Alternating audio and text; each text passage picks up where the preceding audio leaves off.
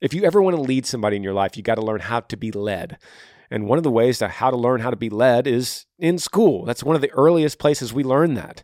And ultimately on this podcast, I want to always tell you, you got to lean into the hard things, not away from them, not run from them, not say it's too hard because you didn't say it in this email. But I would, if I was with you in the cab of the truck and we were talking about this, I would say, be honest with me, Spencer.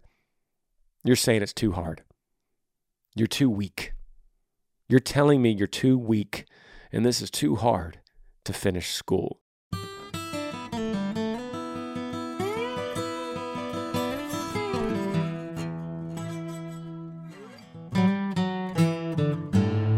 Hey, everybody, welcome back to the podcast, episode 165. Thank you for watching and listening wherever you're coming from, wherever, whatever platform brought you here, and wherever you're listening. I appreciate you so much. I love doing this. That's why I've done so many because I keep coming back because of you guys, because your, your questions are so great. That's what we do on this podcast is I answer your questions. Email me, Granger Smith podcast at gmail.com. And it could be about anything just like me and you are sitting in the cab of a truck driving down the road and we're like having a conversation and and you're like hey granger could i could i ask you something something's been on my mind uh, something i'm going through and i'm like hit me and we talk about it in long form that's why i love the podcast as opposed to a quick qu- clip on you know social media. This is this is the full form. I'm going to give you everything that I could think about. I don't have any notes in front of me. Um, I haven't pre-planned qu- answers to your questions. Uh, we're just going to go through the inbox and see what you sent. So here we go. Subject line of the first one says school slash work. Hey Granger, this is Spencer. I'm 15. I live in Florida. I love your music. Your song Country Things is probably my favorite. Thanks, buddy. I just recently got a job and I don't really see the importance of school because school doesn't pay me. And I feel like I have a good general education and I don't want to be a rocket scientist. I just want to go grab a chunk of land and live off of it. So, why focus on school when I could have more hours and make more money and actually start getting somewhere in life? Thanks, Yee Yee.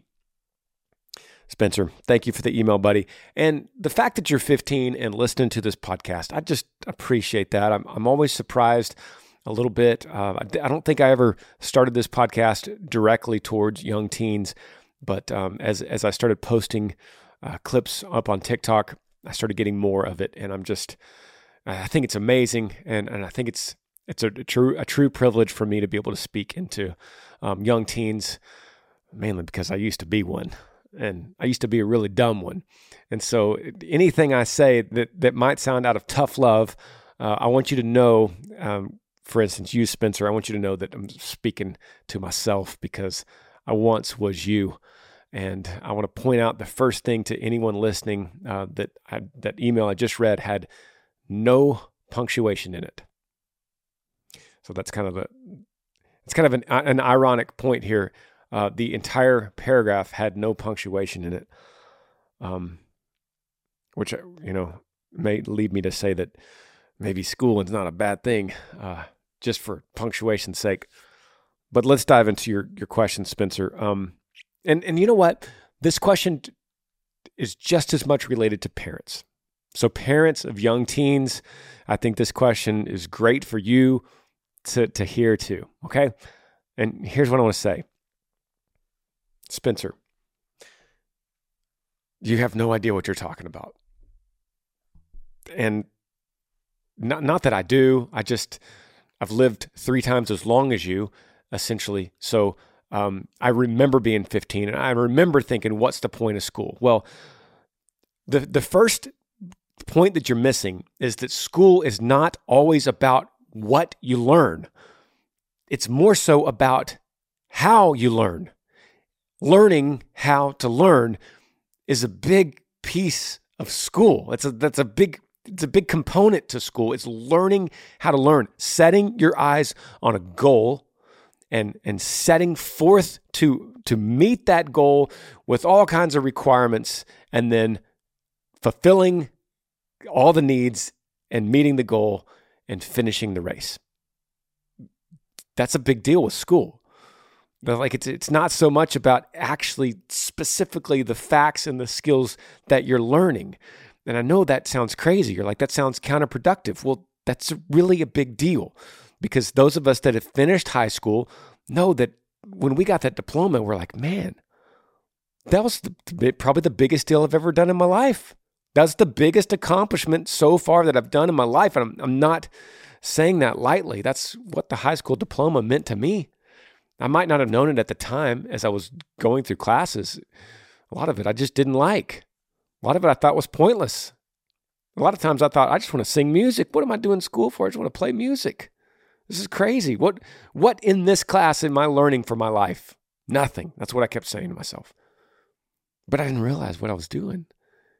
I didn't realize that I set off to accomplish a goal and I had to meet all these intricate requirements over the course of years. And when I finished it, I thought, I did it. I did one of the most meaningful things I've ever done. I finished a high school diploma. There's that. That's where I'll start with. Uh, the other thing I'll say is that you have no idea down the road, how many years down the road, you have no idea where you're going to be and what you're going to be doing. You say right now, I'm just interested. I don't want to be a rocket scientist. I get it. But you say, I just, I'm just interested in living off the land. And well, that's what you said. I just want to grab a chunk of land and live off of it. Man, I get it. so do I, bro. So do I. When I was 15, that's a huge goal. And uh, you, then things change. You get things like a wife, and you get things like kids, and you get things like responsibility, and you get things like, uh, you know, leases and mortgages and payments and things that you got to do. And that's a beautiful thing. That's life. Those are beautiful things.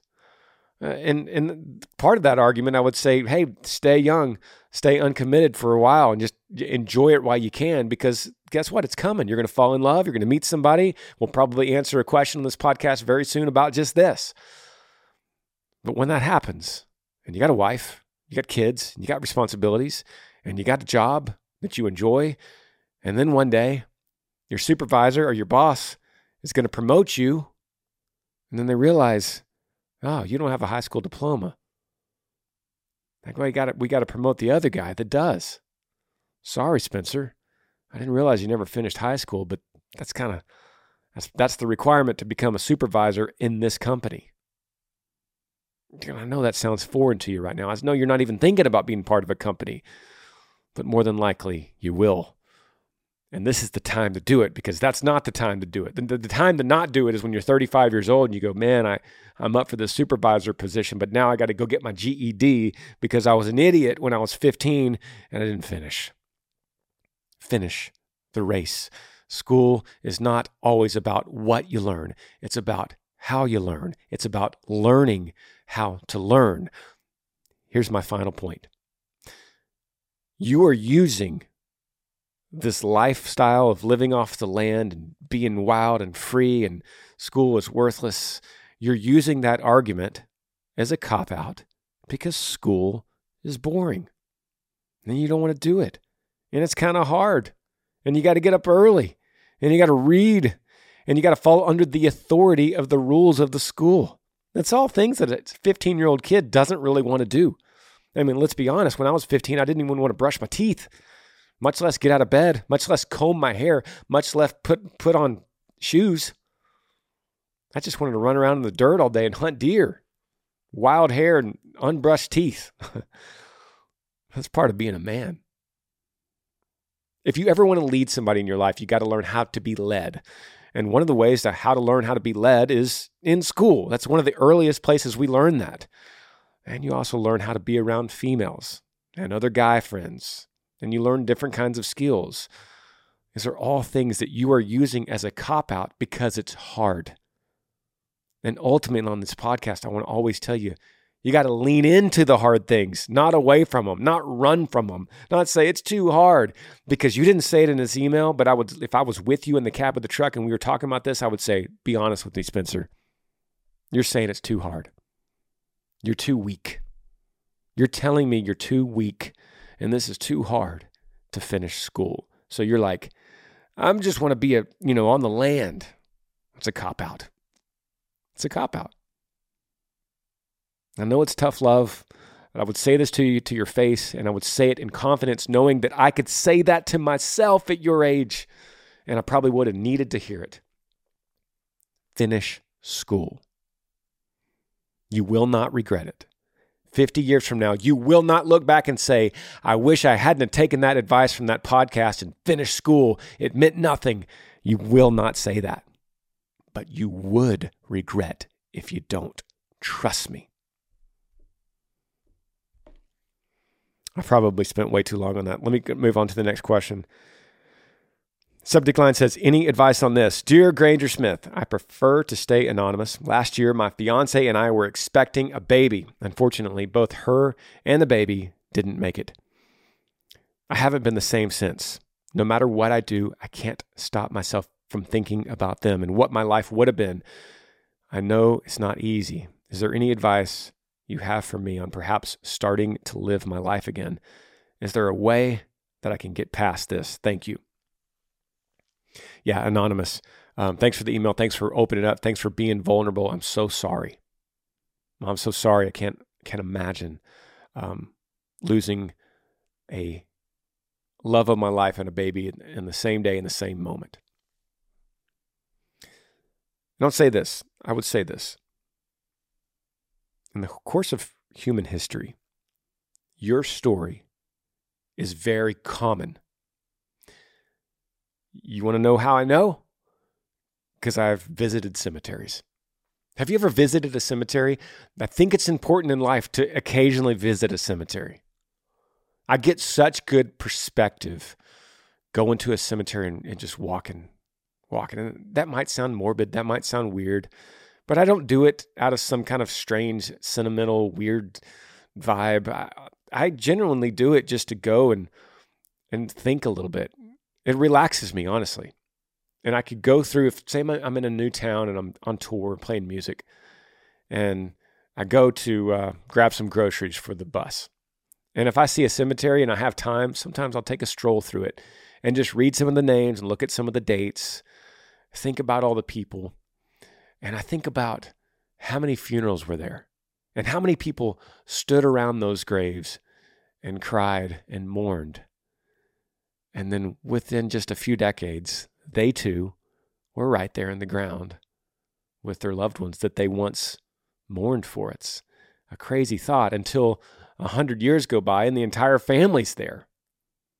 And they're all together, their earthly bodies in the grave. It's it's a strange thought, but it's healing in a way. And to get to your point, so many times you see a mother and a baby buried next to each other because that used to be very common. Meaning that there's a lot of dads out there like you, billions of them, I'm sure, over the course of history, that lost their wife and their child in childbirth. And what did they do? Always. They moved forward. They continued to move forward because that's the only direction they can go. There is no reverse, there is no neutral. They move forward. They go on with their lives. They don't have to move on. They don't have to forget. They don't have to put it out of their head, but they use that and they store it up for gratefulness and they keep moving forward. You said, Is there any way that I could learn to live my life again? You said, No matter what I do, I cannot stop myself from thinking of them. Well, first of all, here's this. First of all, you said last year. So you're just a year in. You're, that's the first thing is it takes time to heal. Time is going to be your friend. As time goes by, as months go by, as years go by, you'll start to slowly heal through this. That's inevitable. You're going to heal. And when 10 years goes by, you're going to look back and, and it's it's it's not going to be easy to look at it, but it's it's going to be better. It's going to be better, way better than you are right now, a year in. It's really tough where you are. The second point I want to make is you say, no matter what I do, I cannot stop myself from thinking of them and what my life would have been. That's a mistake. I'm not blaming you for it. I understand that sentiment, but I'm telling you, don't do that. Because why do I say, why do I say don't think about what your life would have been? Because that's impossible because it didn't happen. There is no what your life would have been. It is only what your life is because that's what happened. And this is where you are. If you live a life thinking about what would have been, you're only living half a life of what you're supposed to be. And what you're supposed to be is embracing who you are right now, today, in relation to all the circumstances that your story has brought you today. So you are who you are because of the stories that have shaped you. And this is who God made you to be with these stories, with the adversity, with the highs and the lows. That's what makes you who you are. That's what makes you tick. That's what makes you, ironically, anonymous, right? I would say your name, but that, would, that wouldn't make sense because you asked to be anonymous. You are who you are because of your stories and everything that made you. So there is no life that would have been with them. Instead, there is a life that you learned from them that you will now take to your next relationship as you move forward. And don't worry about rushing that. It's going to happen when it happens. Don't even think about it. Right now, you could just grieve. It's okay. The date's going to come up when, when it's the day that they died, and that's going to be a tough anniversary. And you're going to think about on Thanksgiving. You're going to think about it on Christmas. You're going to think about it on major holidays. You're going to be more sentimental to it, but that's okay. Whatever you feel at the time is okay. Just keep moving forward. Just like all those graves, just like all those fathers before us, before you, they made it. Humans have overcome unbelievable tragedy, and you will too. Next question, subject line says, Meeting a new girl. Hey, Granger, I'm 24 years old from a small town in central Illinois. I'd like to stay anonymous. There's this girl I've been talking to on FaceTime, Snapchat, and on the phone. I've never met her because she's living in California, but I already have strong feelings for her and want to meet her. But my siblings and some friends say I shouldn't go out there to meet her. I'm just wondering if you had any advice. Hoping to hear from you. Keep the good work coming on the podcast. Thanks, Anonymous. It's it's funny. Um, it's sometimes it occurs to me when people ask to be anonymous when your sort your story is so specific. I'm wondering, like, you're 24 years old from Central Illinois, and you're talking to a girl in California on Snapchat. Whoever's listening that wants to know who you are, they know who you are. Um, just kind of throwing that out there. But um, I appreciate you trusting me with something like this. And here's what I'll say: you're you're talking to her. You've never met her what's it going to hurt? What's it going to hurt to go out to California for the weekend and visit this girl? Because then you'll know. Then you don't have to worry about it anymore. You're going to know or you're not. Um, now, there, there, I want to say a couple things about that. First, do not go alone. You're going to go with a friend. Maybe you're being catfished in a weird way. I don't know. It's hard, it's hard, be hard to catfish on the FaceTime, but it's possible go with a friend. That's just good. That would be a, a, man of integrity would travel with a friend anyway to see a girl, and you would not get a hotel and you will not stay with her alone, et cetera, et cetera. Let's assume that that's the way this goes down. Um, it's going to be a nice dinner and movie, and tell her to bring a friend, and your friend has someone, and you know it's like a double date, a double blind date essentially. The second thing is going into this you apparently know her well and you've talked to her. You're going to have a good conversation with her, a very open conversation. It's like, hey, I want to come visit you. I want to jump on a, I'm to, I'm to roll over to Chicago. I'm going to roll over to Midway. I'm going to get a Southwest Airlines flight over to Burbank or wherever you are. And that's, that's not a very expensive flight. I fly out of Chicago all the time. Maybe, maybe you can get one for under a hundred bucks, right? I'm going to, but I'm going to go out here. I'm going to fly out there to see you. But before I do that, I need to know something. Okay, and then, then it gets really serious, right? Like pin gonna drop. It gets so quiet. And she's like, Yeah. And you're like, I really like you. And if I fly out there and I find out that it's legit and we have something, where do we go from there? Like, would you be open to moving to Illinois? Or do you need me to move to California? I'm just saying. And she's going to be like, oh, you know, she's going to get embarrassed. And you go, no, I'm, I'm serious. I know this sounds crazy, but I'm a planner. And she could respect that. Like, I'm a planner. I don't just do things and just hope for the best. Just throw it up in the air and see what sticks. I want to know, like, say five years down the road, are we living together in California, married with two kids? Are we are we living here in Illinois, married with three kids? Like, where do you see this going? And if she says something like, "Well, first of all, I'll never move in Illinois ever. I hate that state. I would never leave California." You got to admit that's kind of a red flag. So it's like, okay, mental note. She hates my state. or what if she says something like this? You know what? I think you're a great guy, and and I just want to be uh, with somebody that I love, that I think could be a great father to my children and a great husband. And if that's the case, I'll move wherever. It's like okay, I like I like that. That's a check in the positive box.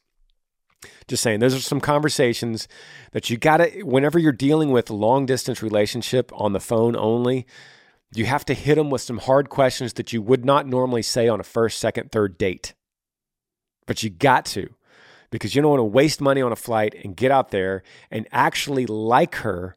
Find out three months later she hates Illinois. She hates your family. She doesn't ever want to get a job. She's lazy, whatever. It was all just infatuation and you fell for it. Okay. You don't. You don't want to find that out after you've invested these plane tickets and these dinners and you, a lot of time, right? Does that make sense?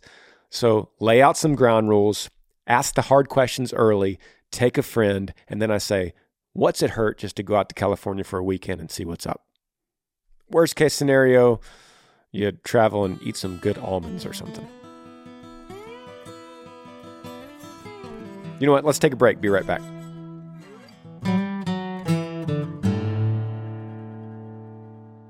Podcast is brought to you guys today by Omaha Steaks.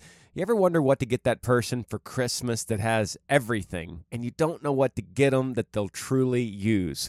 Well, how about Omaha steaks? We were gifted this by our in laws a few years back, and I remember getting those steaks and just thinking, now this is the greatest gift because you could put it in the freezer. It's flash frozen, vacuum sealed, and ready to share with the family. And, and they have this 100% money back guarantee on every steak. It's really the perfect gift because you're definitely going to use it, and you're definitely going to use it to bring your family together and sit around the table and break bread. So, the steak experts at Omaha Steaks have put together a special curated gift package to help take the guesswork out of gifting and make you the holiday hero.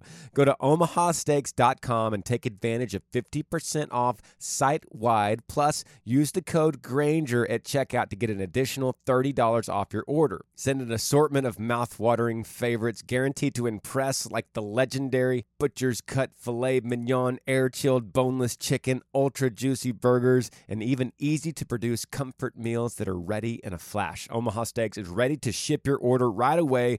So shop early and beat the shipping rush. Go to omahasteaks.com and use the promo code Granger at checkout. Omaha Steaks really it's a, it's a gift from the heart. It's a gift that will be remembered with every single unforgettable bite. Order with complete confidence today knowing that you're ordering the very best. Visit omahasteaks.com 50% off site wide plus use promo code Granger at checkout to get that extra $30 off your order. Minimum order may be required podcast is also brought to you all by Raycon. Another great thing to talk about for the holiday season. You were coming up on the holidays, the happiest season, right? Well, let's be real. Between hectic holiday travel, stressing over getting that family recipe just right, and dealing with that uncle's politics, yeah, that's just wrong. But the last thing you want to do is worry about finding a great gift for everyone on the list. So, in the spirit of giving, I'm sharing my go to gift idea, and that's premium audio products from Raycon. Raycon's wireless earbuds headphones, and speakers offer premium sound, useful features, an almost custom, comfortable fit, and up to 54 hours of battery life. That really helps me when I'm traveling on an airplane, which I travel on a lot of airplanes. I need extra battery life. I need something to get me through that next podcast or next album that I'm listening to or next audiobook, whatever it is. Sometimes it's just rain noise to help me go to sleep. I need that extra battery life. Raycon delivers it. And, you know, as the person gifting them, you got to love that they start at literally half the price of other premium audio brands. How cool is that? You know, we put out an album last month called Moonrise, and I listen on my Raycons, and it represents exactly what I hear in the studio. I mean, the quality is that good. And for the next month, Raycon's going to have a countdown to Christmas with a new pop up flash deal for you to take advantage of every single day. You could also find Raycon in stores like Kohl's or Walmart, but let me tell you right now, it's always good to get the best deal at buyraycon.com slash Granger. The Raycon website offers free shipping, free returns, and buy now, pay later options, plus a 30 day happiness guarantee. And you don't have to go wait in line at the mall. I hate that. So right now, go to buyraycon.com slash Granger to get 15% off site wide with the code HOLIDAY plus free shipping.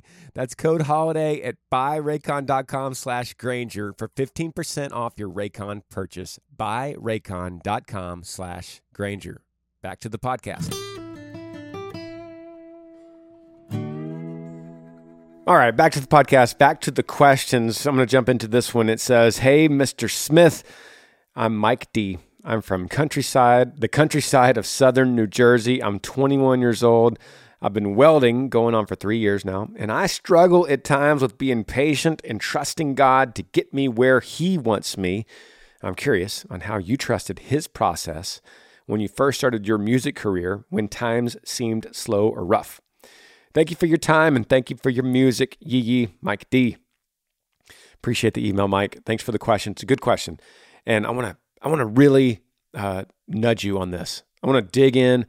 In fact, I don't even know what I'm going to say, but I'm, if me and you were riding in the truck, I would ask you a couple questions. I would say, why do you think God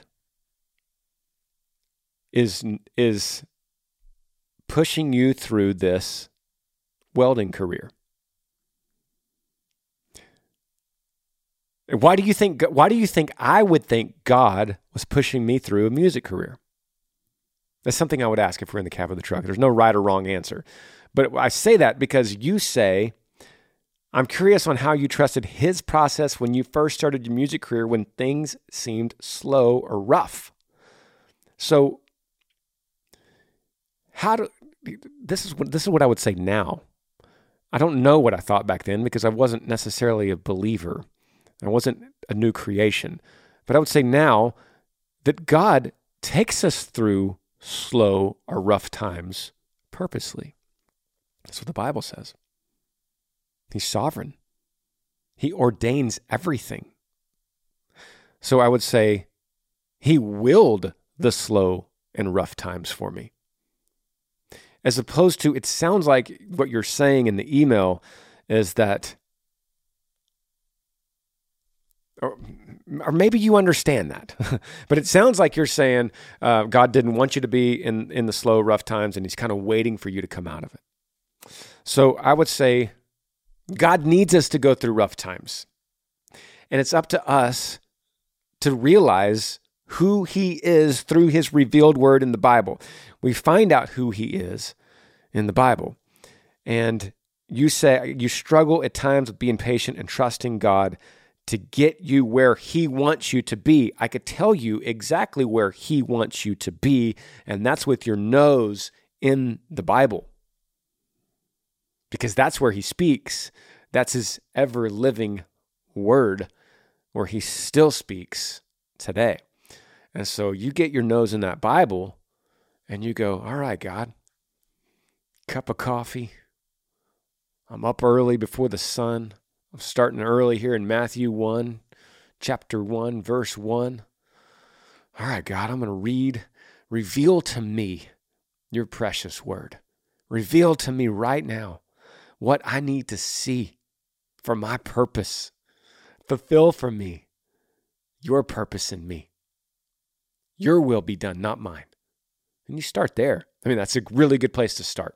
That's a really good prayer and a really good place to start right before the sun comes up to kick off each day. And you do that every single day.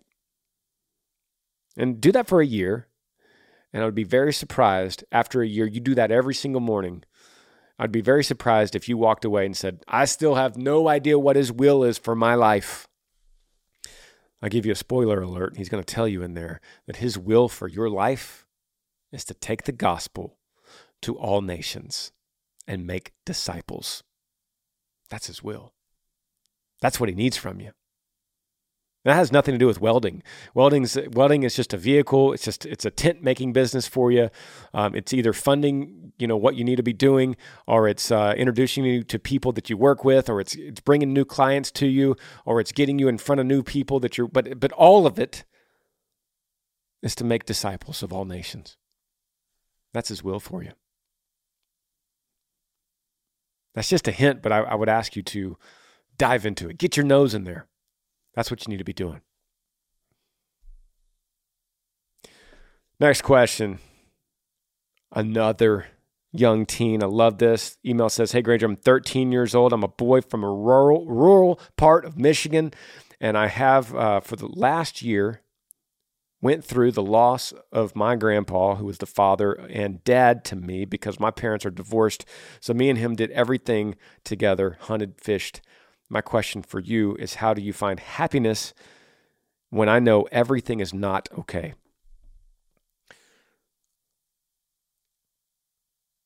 Question comes from Iden. And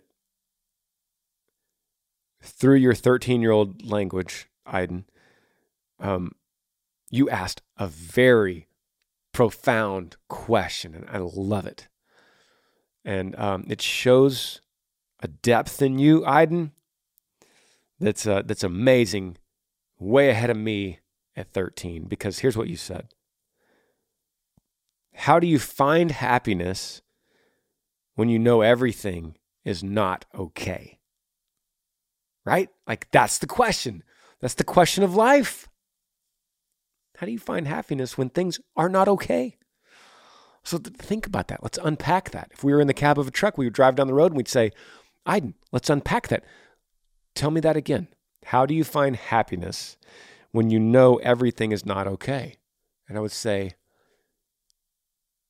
well, maybe happiness is not what you're seeking. Maybe happiness is not attainable if everything is not okay. True.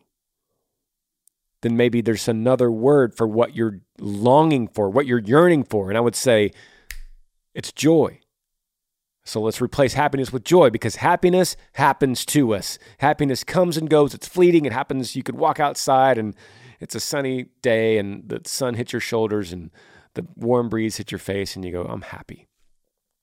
And then five minutes later, a, a rainstorm comes and blows your hat off your head and you step in a puddle and you go, I'm not happy anymore. It's gone.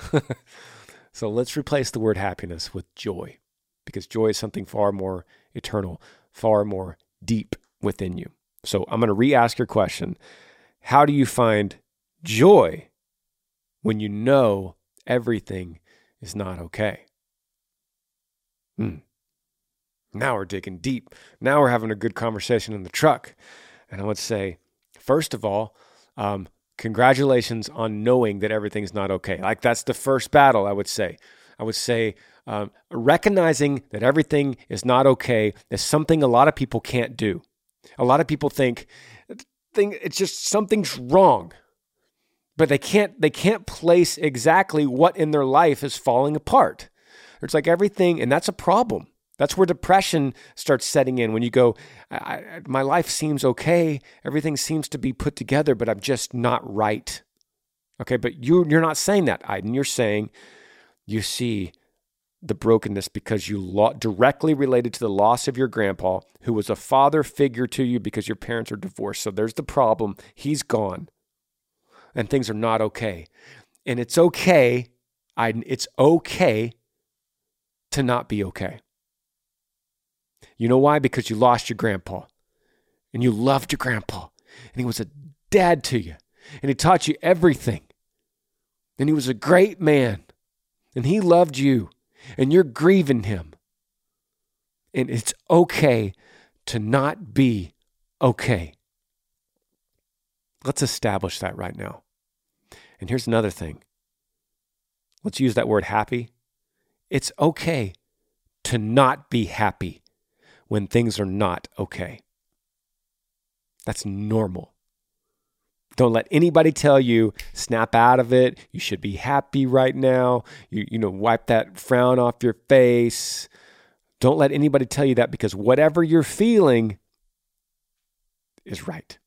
when it comes to grief. So you got to let some time go by. And as time goes by, you'll start realizing, realizing some more things. And this is a lot for a 13 year old, Iden. This is a lot, but I love that you're asking these right questions. And here's the here's let me wrap this up.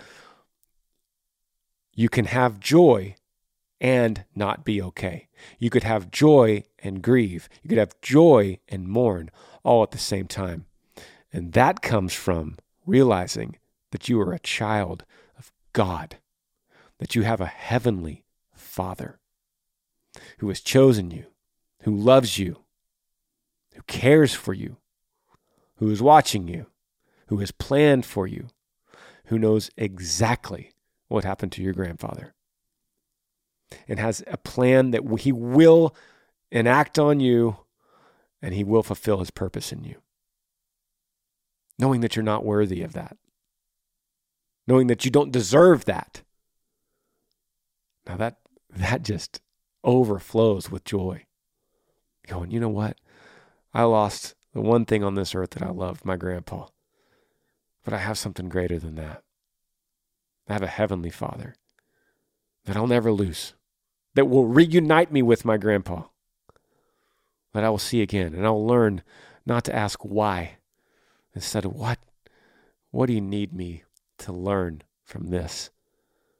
Now, this this kind of thinking takes a long time to unpack, but the end road of this, what you'll discover as you as you go down this path is you will have joy, and it's okay to have joy and not be okay. And that's how you move forward. You don't get stuck. You don't want to get stuck in your grief, stuck in the mud where you just can't get out.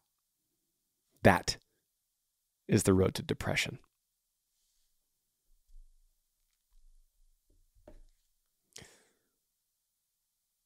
Let's hit another one here. Subject line says, searching for young Christians to grow with. Hey, Granger, my name is Katie. I'm 23. I've moved to Chicago a year ago from Pennsylvania. This past year, I've been shown the beauty and struggle of being in the early 20s. I'm searching for a Bible study or worship group of young Christians in my area or virtually uh, or virtually who are relying on their faith to guide them through this time of uncertainty and remarkable change. Do you yourself have any advice on navigating the identity crisis that comes in your early 20s and figuring out God's plan for you from relationships and friendships to family and work? Katie. All right, cool. Thanks for the question, Katie. Um, what what identity crisis are you talking about?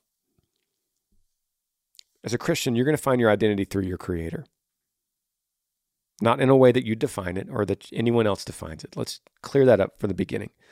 Um, and second of all, figuring out God's plan. You know, I've gone through this on this podcast. You don't have to figure out God's plan for you. Did you know that? That's not a burden you have to carry. You don't have to figure out what God wants to do with you. Like, what's the mystery, God?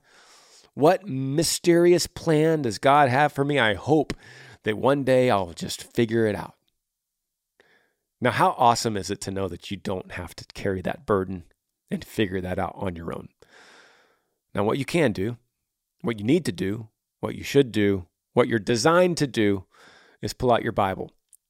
It's our instruction manual. This is an ancient book, but it's trustworthy. And it goes back thousands of years with over 40 different authors, written over the course of over 1,500 years, written by eyewitnesses in the presence of other white eyewitnesses fulfilling ancient prophecies claimed to be divine in nature. Now, we could trust this book historically and factually and archaeologically. Archaeologically, what's that word? I don't know. That's way way too big a word for me. Uh, but you could trust this book in all those kind of ways. But that's that's kind of beside the point here.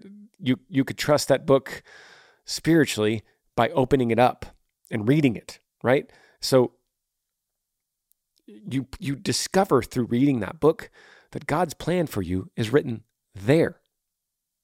Sometimes we read a book, most of the time we read books and we try to figure out what they're saying. We read the Bible and we figure out it already knows us. It already understands us. And it's a crazy thing that uh, you could only find in those pages. Like I said earlier to that guy, get your nose in the book. Um, so let's be more practical here. Besides that, you say, uh, do you have any advice on navigating this remarkable change in your early 20s? You moved from Chicago, uh, from Pennsylvania.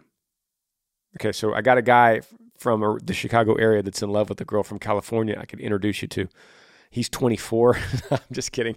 He's anonymous though, so we don't know how to find him. But but maybe you could email in and, and we could hook you guys up. I'm, I'm kidding. I'm kidding. Um, kind of not kidding, but kind of. What if what if in this podcast we uh, we were, we became matchmakers and people emailed in that were trying to find somebody and they actually found each other because they both emailed the podcast. That would be interesting. Um, you said you're searching for a Bible study or worship group of young Christians in your area who are relying on their faith to guide them through this time of. Oh, I know what you're talking about. You're talking about uncertainty as far as like viruses and stuff, aren't you? Maybe you are. Listen, what about a local church? That's like the place to go to find Bible studies and young Christians is a local church. And if you go there and there's not any, you go to another one. Chicago is full of them. I know many in Chicago. There's, there's probably a thousand. There's probably a thousand in Chicago. Now, there's not a thousand good ones, but uh, I think that'd be a great adventure on Sundays to do a little research before you go. Check out the About Me on the, the their website, on the church website uh, read about them a little bit, and go seek it out. That would be a great adventure and a great way to meet young people. Uh, I don't think you can go wrong. You'll you'll end up landing in the right spot. Saturate that idea with prayer.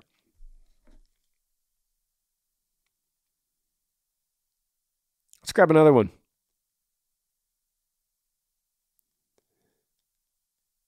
Doing the random scroll here on Granger Smith podcast, podcast at gmail.com. And this one came up. Subject line Breakup Confusion. Hey, Granger, longtime fan.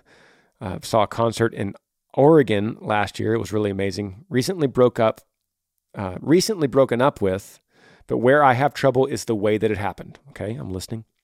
And then we got a list of bullet points here that you put. And it says, one month ago, everything was amazing. One month ago, boyfriend got second job to pay off truck and buy house for himself, us. Started working 60 to 75 hours a week, drinking, exhausting himself, and using alcohol to cope. He shuts down often, so I tried to be there for him and support him, and no luck. Randomly breaks up with me that same week when we had been working on some issues like there was nothing wrong, but then his excuse was he needed to find himself, be happy again, live in his early 20s. He told me the door is still open. He needs a break for a few months. He didn't say break up till I told him to clarify this. Do I take your past advice from episode 161, or is that a different case by case? I'm racking my brain because I thought this was the one. Together, two years, eight months only started acting like this after that new job. Thank you, Granger. Love and blessings to your family. Happy holidays. Um, did you say your name? You didn't. You didn't say your name, but that's okay. Uh, thanks for your sweet words and thanks for the for the question. Um, I, I want to say I don't don't I don't necessarily remember what I said in episode 161. I don't necessarily remember what I said in the first break of this podcast, episode 165, because my brain is all over the place. Um, but I don't think it's going to be different. So let me shoot from the hip. He broke up with you because he says he needs to find himself and be happy again. Poor guy. The poor guy just wants to be happy. Can you blame him? He just wants to live in his early 20s, find himself, and be happy. Man, that just sounds like a a bad poem waiting to happen. Um, here's the deal. I know that this sounds crazy because you guys dated for two years and eight months, and it seems like it's coming out of nowhere. But w- what I'm willing to predict is, although it seems like it came out of the blue, he has been acting and hiding this for several months now. And he has finally gotten tired of acting like he's into this relationship. And that's what happens when when someone's like deeply in love for a long time and then all of a sudden boom they're out like they no longer want to be in it. That just means that there was a transition period, pretty good transition period time when he was just acting. He realized his love was starting to fade, and so he started kicking in the acting gear. And as it faded more, and he started acting more, and it faded more until it got unbearable, where he couldn't act anymore. And he said, "You know what? I can't do that. I can't do it." And then he probably sat there for a couple weeks, and he said, "I got to tell her. I got to tell her. I got to tell her.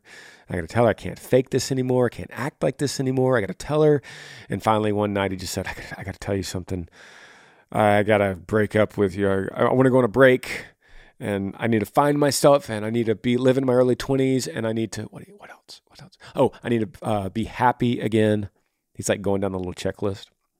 Listen I don't mean to I don't mean to sound harsh on you and I want to respect um, your feelings but at the same time I want to give you tough love because I want to I want to shoot you straight so that you could recover quicker and you could heal better and faster.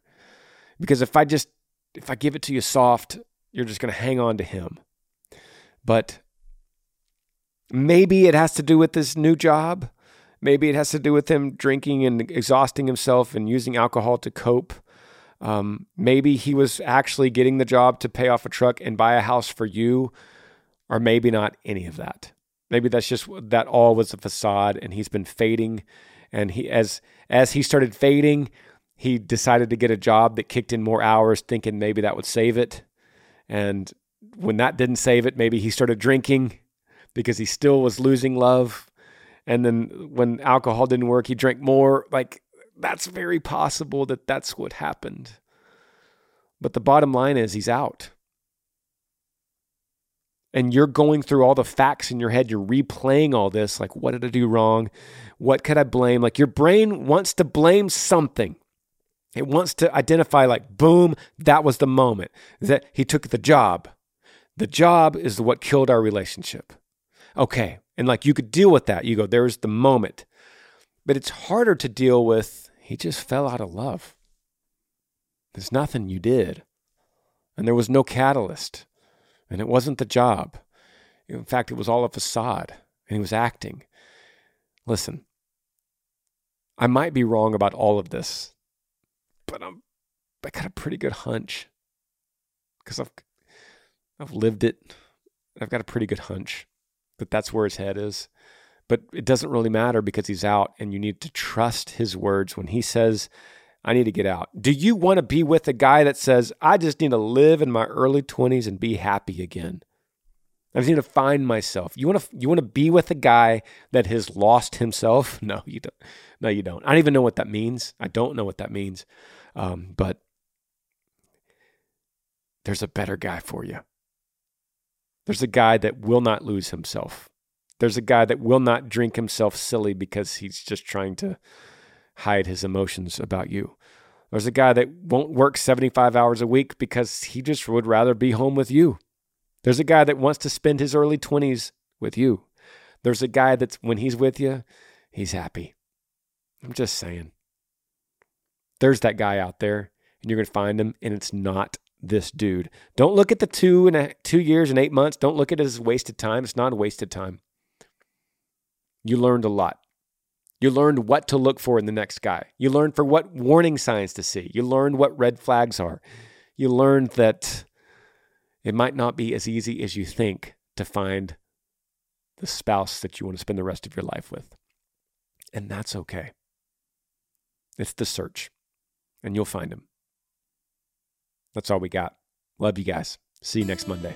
Thanks for joining me on the Granger Smith podcast. I appreciate all of you guys. You could help me out by rating this podcast on iTunes. If you're on YouTube, subscribe to this channel, hit that little like button and notifications bell so that you never miss any time I upload a video. If you have a question for me that you would like me to answer, email grangersmithpodcast at gmail.com. Yee yee.